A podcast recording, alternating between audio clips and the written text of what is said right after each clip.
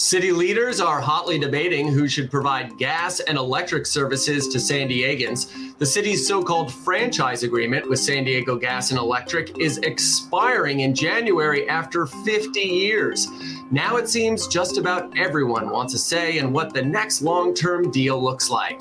Should the city renew its contract with SDG&E or should we go with another company? How long should the new agreement be for and how much money should the city ask for? Or should the city simply explore running its own electric and gas system much like they do in Los Angeles and Sacramento? Joining us to discuss is reporter Rob Nikolewski. I'm Joshua Emerson Smith and this is your San Diego News Fix. Rob, did I say your name wrong again? I'm sorry. Nikol- Nikoleski, that's okay. Nikoleski, that's right. That's all right. so tell start tell us what the uh, franchise agreement is. Basically, the franchise agreement is gives a utility uh, the right to use the right of ways for the the uh, electrical lines the natural gas lines within the city of San Diego. It's basically a license to do business within the city limits of San Diego.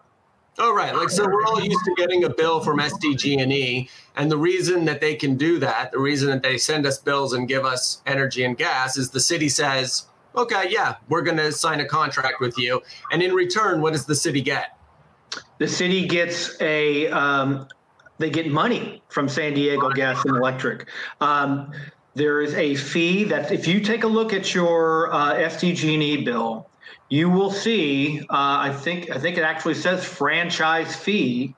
How much that that shows how much money that you as a ratepayer pay for that fee, and that goes to the San, the city of San Diego general fund. Now, I want to be clear about something because a lot there's a lot of confusion about this stuff, and I totally understand because sure, it's a very complicated subject. This is just within the city limits of San Diego. Now, that means La Mesa, Escondido, places like that, Chula Vista, they have their own franchise agreements. Some of them um, expire in a few years, some of them go on for per- perpetuity. But the San Diego, the, the, the, what we're talking about is the city of San Diego's franchise fee, which is uh, has been, or franchise agreement, I should say, which has been in effect since 1970, a 50 year deal that the city has with uh, SDG&E, but that comes to an end in January of this coming year. Okay, so that's, that's a big deal. This doesn't happen very often. No. So what are the, what's the city looking for? I mean, it, shouldn't this just kind of be perfunctory? Shouldn't we just re-sign up with SDG&E? Why all the hubbub now? Well, the hubbub is because this is the first time in 50 years they've got a chance to renegotiate this. And the energy landscape has changed so much, uh, not just here in San Diego, but, but across the country. So this is a chance for the city to possibly bring in potential bidders outside of SDG&E who can maybe give the city a better deal, maybe give them more money up front, maybe have a shorter agreement. And also layered underneath all of this has been some tension between the city and SDG&E over a couple of issues. There's um, there's a pure water project that the city want, to uh, has been wanting to put together, and SDG&E and, and the city have had arguments over moving SDG&E's uh, infrastructure. There's just been a number of other issues that have come up. So layered amongst all this has been some inherent tension between the two sides, and now they they have to try to work together, or maybe, or I'm talking about from the city's perspective, they have to work with SDG&E, or what they're doing now is they're trying to get other companies to bid, and that means if there's some competition out there, maybe the city can drive a harder bargain.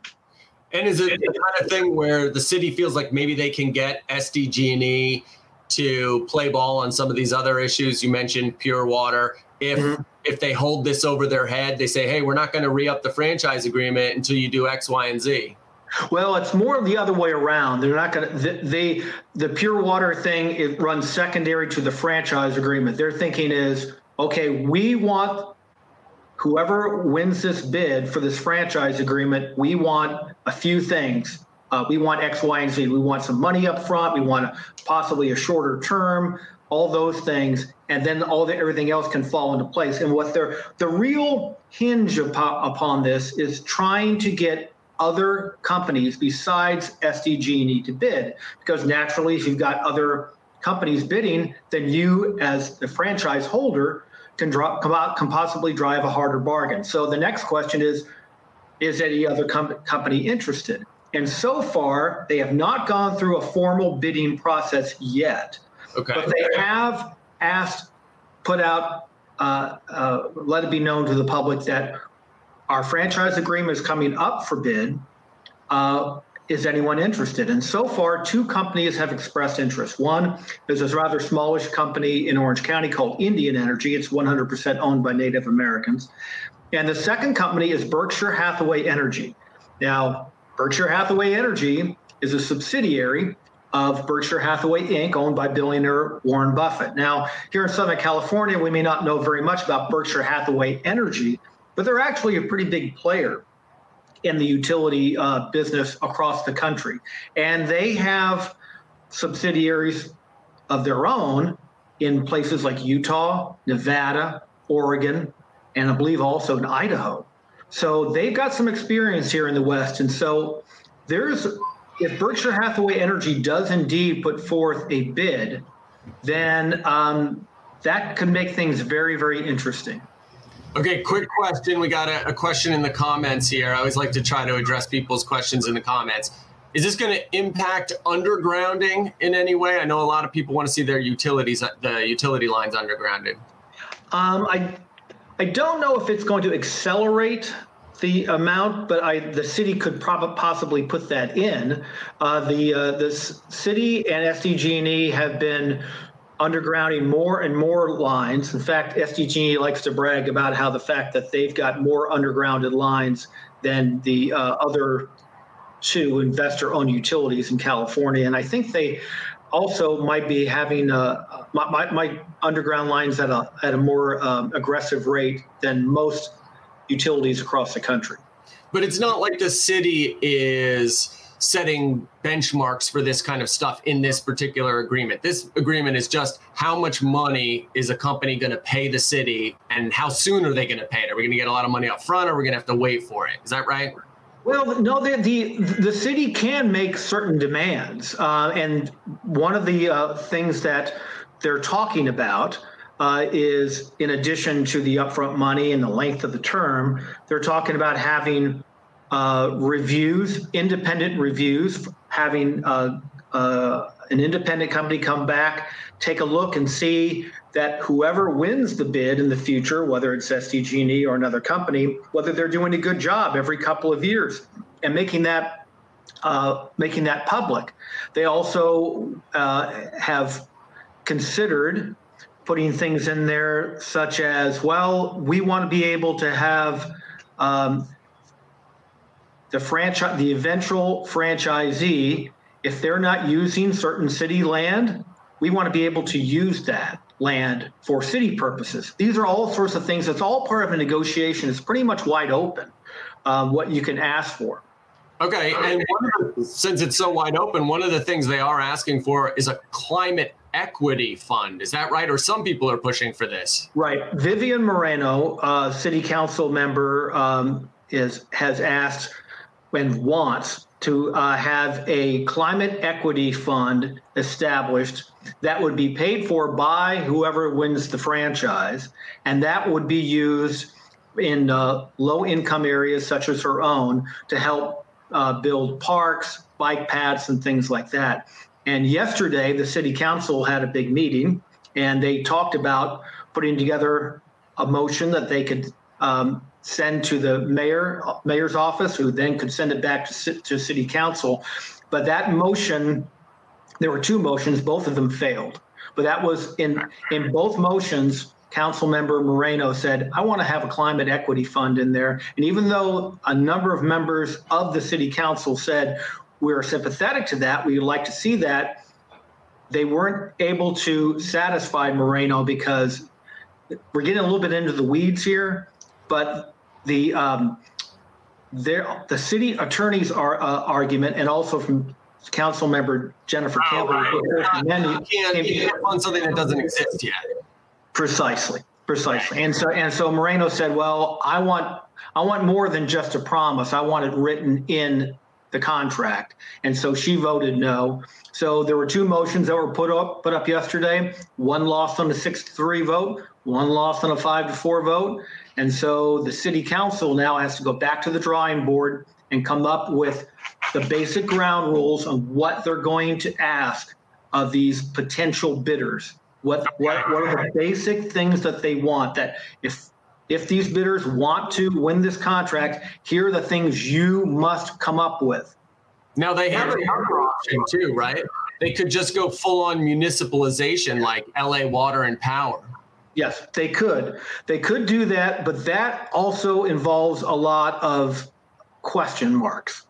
The biggest being that if if you decide to go, if the city decides, and they certainly have the right to do this, if, but if the city decides that they want to go the municipalization route, well, those wires and poles and all the rest of that infrastructure that SDG&E owns, they own that property does not belong to the city. So that means the city has to buy that infrastructure from SDG&E. And, they have to- And, and that's, that's estimated to cost at least $3 billion, $3 billion with a B. And I and I think I remember San Francisco tried to do this uh, a number of years back, maybe a decade ago, and they couldn't agree on how much everything was worth. Right? They kept Right. renegotiating. Yeah, exactly. And, then, and, and there's there's been a lot of, of movement that way. Boulder, Colorado's been talking about it, but um, they haven't been able to actually do it. Um, and that begs the question, and it's a good one. Well, if LA uh, Department of Water, Power and Water, I believe it's uh, LADWP, and Sa- Sacramento Municipal Utility Di- uh, Division, if they're able to have a municipal uh, municipally run gas and electric service. How come San Diego can't? The short answer is that LADWP, when it came into existence, was back in the 1920s. Things were not as as well developed. Uh, there weren't as many people. The population wasn't as large, and also the the the, the infrastructure was not as expensive. San, uh, in Sacramento, that came into existence, I believe, in the 1950s. So that was a long time ago. So it can be done. And the proponents quite rightly point out that the rates at municipal um, utilities tend to be much lower than they are at investor owned utilities. But it's a big ask. And then one other thing, I don't want to get too far into the weeds here, but there's some question about if San Diego were able to um, municipalize, what does that mean for this community choice aggregation plan Yeah, I was gonna that just got hatched and it's about to start involving San Diego and four other cities in the area? There's some question about whether or not that CCA can even exist in a municipal uh, operation, but I've heard other people say that it can. Yeah, it almost seems like it would become redundant or you know unnecessary. Yeah, it might be. Okay, if they go that route, but it doesn't seem like they're going that route, right? Well, the, or they maybe they're using the threat of that to try to get more money out of SDG&E or something. Well, there there are so many um, there's so many doors that can be opened uh, in this in this situation. I don't know if anyone's exactly clear on what the roadmap is. the The city has already spent close to a million dollars by hiring some consultants and to look into what this franchise agreement is worth. And one of the main consultants, JVJ Pacific Consulting out of uh, Walnut Creek, their their analysis came back and told the city we've got a number of recommendations for what you the city of san diego should ask for in this franchise agreement. The two big ones are jvj suggested a 20 year agreement instead of 50 now some people want even shorter agreement but The city, the city wants shorter, right? Just to be clear, like this, it's the SDG&E that would want the longer yes well any any utility or a, any potential bidder would probably want a, a longer one because you have more you have more uh, uh, surety of what's going to happen. So JVJ said uh, they recommended a 20 year agreement, And they recommended requiring the winning bidder to put down at least $62 million uh, to have the right, have a yeah, upfront to, to, to buy this agreement. So that is kind of like the roadmap that the consultant put forth.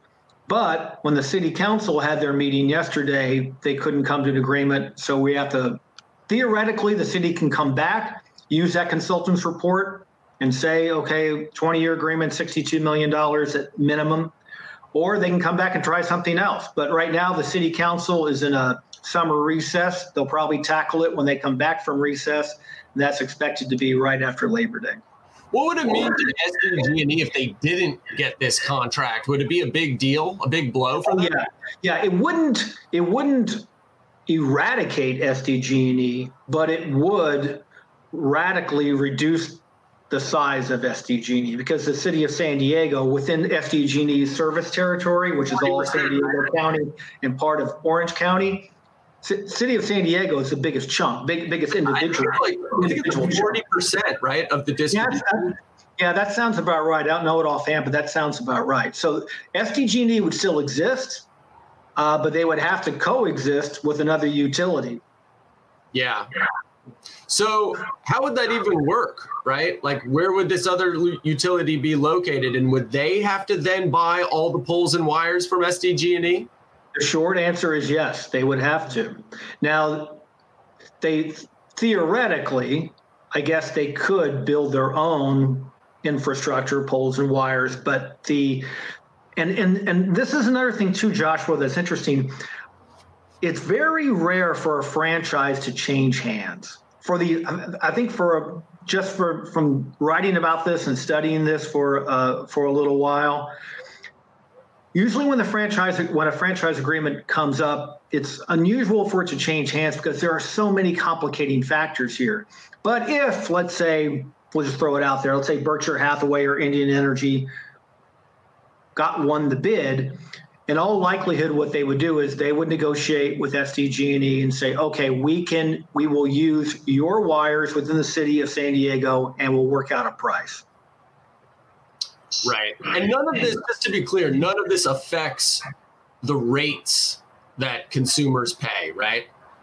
In the if if there is a different uh, incumbent or different utility that replaces the incumbent SDG&E, then that utility would then go to the California Public Utilities Commission, which governs utilities, investor-owned utilities in California, and they work out whatever uh, rates are going are, are, are going to be there. So indirectly, directly rates are not affected by the franchise agreement, but indirectly, if there is a new a new sheriff in town, so to speak, in the utility game, then that could very likely uh, uh, affect the rates. And theoretically, they could be even higher. And SDG&E's rates are are higher than any other S, any other utility in in um, in California. So the new guys in town could theoretically have higher rates or lower rates or about the same. Okay. And what is the what's your what's the next steps here? Like, what does the council have to do next? Just kind of like lay out the timeline. Well, I under and I don't cover city uh, city council and city government that much, but from what I understand, under the quote strong mayor model that San Diego has, um, it's up to the mayor to produce a recommendation to uh, the city council. So theoretically, now after the city council was not able to reach any kind of resolution, I guess Mayor Faulconer's office has a couple of different options. They can go forward with another proposal and bring it forth bring it forth to uh, city council without any input or they can go back to city council and say all right how, let's craft something that we can in which we can make some agreement on a few basic things few basic requirements that we want that for a potential bidder to meet. So it's really kind of an open question right now, and I think the ball's in the mayor's court. Perfect. Rob, thank you so much for joining us. That was fascinating. I hope I was able to explain things in some semblance of, uh, of sense. Oh, I think so. I think we have uh, 40 die-hard listeners here that were very happy to get in the weeds. Okay. Have a good weekend, Josh. It was good talking to you.